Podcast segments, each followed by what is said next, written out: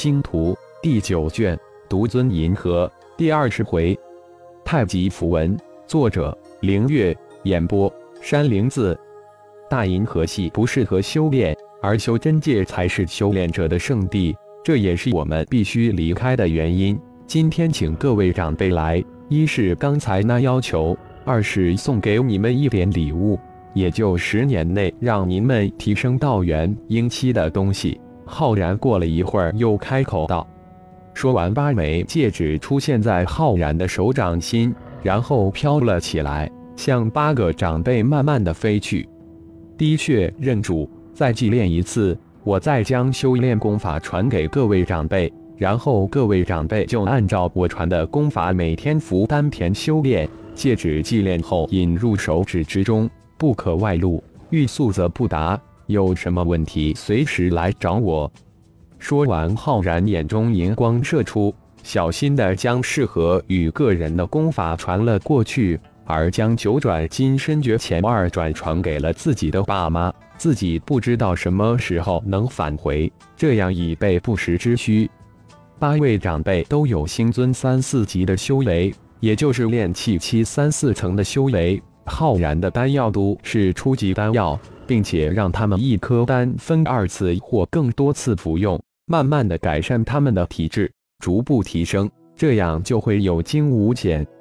看着八个长辈都闭目体会自己传过去的修炼功法后，浩然这才转过眼神看了看一脸渴望的儿子和弟妹。三枚戒指从浩然的掌心现了出来，比起刚才的八枚戒指古朴了很多。一看就知道比刚才的戒指高级的多，这是送给你们的礼物。每一个戒指都是一万立方米，灵石一万，洪荒飞剑十五枚，都是极品灵器，就是在修真界也不可多见。各种丹药一百颗，修炼法诀我等一下会映入你们的灵魂之中。浩然话音刚落，三枚戒指就各自飞了出去。待三人滴血认主后，浩然才将各自修炼的法诀分别印入他们的灵魂之中。三人修炼的法诀各不一样。十几分钟之后，三人才睁开眼睛，眼中的神采足以融金化石，兴奋之色溢于脸上。浩然心念一动，三条金身银骨蛇出现在手掌之上，各自盘着身子，吐着蛇蕊。以后你们三个就分别保护我的家人，听从他们的吩咐，只在危及他们的性命关头才可攻击。去吧！浩然一抖手，三条金身银骨蛇化为三道多光射了出去，瞬间缠在三人的右手腕之上，变成了三个金蛇手镯。每天喂食一滴自身精血和一枚灵石，并且用玉灵宗的法诀与其沟通。他们不仅仅能在危急之时救你们一命，而且还可作为金鞭、金棍来使用。他们金身银骨，不惧任何灵气法宝，可长可短，可大可小。记住，只能在危急之时才能使用它们。切记！浩然又将金身银骨蛇的特点解释了一遍。大哥，戒指里还有一个巨大的鹅卵石，做什么用的？浩荣突然问道。那是你们的战宠，每天几滴精血，然后用你们的真元输送进去孵化。当然，玉灵宗的法诀可不能少，就当是修炼玉灵宗的法诀了。孵出来就知道是什么了。告诉你们一点，它比你们手中的金身银骨蛇高很多级哦。它将是你们闯荡修真界最好的伙伴，好好待他们，如同爱护你们自己一样爱护他们。在修真界修真之士的眼中，他比你们本身的价值大太多了。浩然一笑，似乎在调侃他们一样。爸，师叔他们都有吗？苏浩突然问道。星光宗第一代弟子都有，第二代弟子中麦迪当然也会有，还有爸妈也会有一个。这可是洪荒异兽，在修真界可是无价之宝。因此，千万不要被别人抢去了。接下来，浩然用了五天的时间，利用强大的意识，为五行圣体的儿子打通了如同自己一样庞大的经脉，除了炼神诀、魔灵神诀、五行混沌灵诀浩然没传之外，其余的所有功法都用魂印之法印放了苏浩的灵魂之中，并施加了三层禁制。毕竟苏浩是星光宗的宗主，儿子的修炼天赋似乎关不下于自己，而且灵魂也天生非常强大，又是五行圣体，在苏拉体内之时就能吸收苏拉的真元，这一切都不是自己能比的。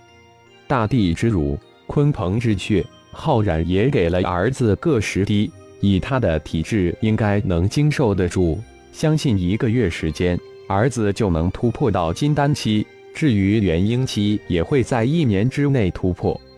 转眼间，十天就过去了。在浩然回归的第十一天，浩然悄然离开了星光星系，前往帕拉斯星系。就在浩然离开的第六天，金翅天吴就震撼登场，接着虫人击溃格林星系的太空防御，占领了格林星系。并大张旗鼓地向附近的约翰雷克家族的星域挺进。光网之上又是漫天的小虫星际大军的各种消息，一个又一个的星道团被一根挺进的小虫大军横扫，一个又一个的单独小星系被小虫大军占领。浩然坐在隐去船型的星矢一号内。将从二十五位光暗同体高手灵魂剥离出来的光暗修炼功法细细的体悟了一遍又一遍。这个以阴阳八卦为基础创出的功法让浩然大为震惊，而且是越看越震惊。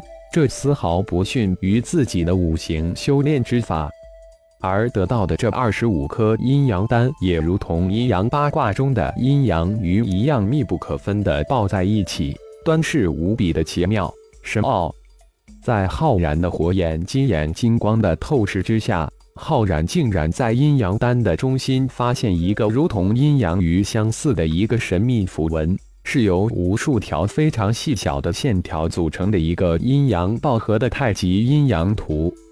如果将这个神秘的符文放大，远观就是一个太极阴阳鱼的图形，真是太神妙了。浩然大喜。专心至极地用了三天，将这个无比繁杂玄奥的太极阴阳符文印入自己的灵魂之中。按照黑暗教廷及光明教廷对光暗同体之质的描述，自己就是一个最为完美的光暗同体之质。修炼两大对立教廷耗费几千年时间才创造出来的这个光暗太极诀，竟然需要在中丹田之中修炼。脑为髓海。上丹田，心为降火；中丹田，其下三寸为下丹田。下丹田藏精之府也，中丹田藏气之府也，上丹田藏神之府也。华严一经中的一段话涌了出来：上丹田藏神之府，也就是灵魂空间之所在；下丹田藏精府也。也就是浩然自己现在修炼的中心丹田，那么中丹田就起下三寸之所，藏气之府，阴阳二气。浩然再一次为华严一经所震惊。大银河联邦的科学家到处找灵魂所在之地，而早在 N 千年前，别人已经指出来了。原来在这个大银河系真的存在一个古修真界，否则这华严一经是如何来的？而且对经脉、血管、丹田的叙述如此清楚明晰。中丹田，按照华严一经的描述，浩然对照自身庞大的经脉及三百六十五个经脉节点，发现自己的中丹田其实早已开出来，只不过是作为一个经脉节点开创出来的。看来自己得将这个中丹田必须重新开创了。感谢朋友们的收听。更多精彩有声小说尽在喜马拉雅，欲知后事如何，请听下回分解。